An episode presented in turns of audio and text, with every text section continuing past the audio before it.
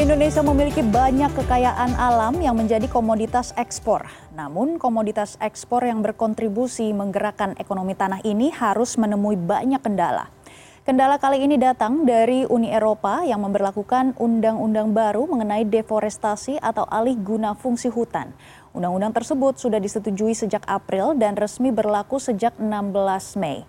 Eropa menyatakan undang-undang ini digaungkan untuk meminimalkan resiko penggundulan hutan dan komoditas yang terancam terjegal adalah minyak sawit, sapi, kayu, kopi, serta karet dan turunannya. Eksportir harus menjamin produk yang diekspor bukan berasal dari kawasan penggundulan hutan setelah 2020 atas pelanggaran yang dilakukan akan dikenakan denda hingga 4 persen dari pendapatan Uni Eropa. Kemudian yang kedua menyampaikan concern terkait kebijakan deforestasi UE atau EU Deforestation Regulation yang telah diadopsi.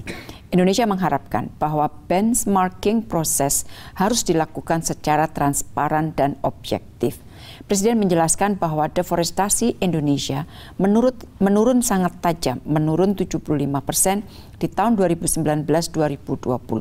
Data dan kondisi ini harus dilihat secara objektif. Hal ketiga yang disampaikan Presiden kepada Presiden Komisi Eropa adalah bahwa Indonesia dan Malaysia akan melakukan misi bersama ke Brussel untuk menyampaikan semua data-data agar Uni Eropa lebih paham situasi Indonesia saat ini dan tidak terus mengambil kebijakan yang merugikan. Presiden Komisi Eropa berjanji akan memperhatikan semua fakta dan data yang disampaikan oleh Indonesia.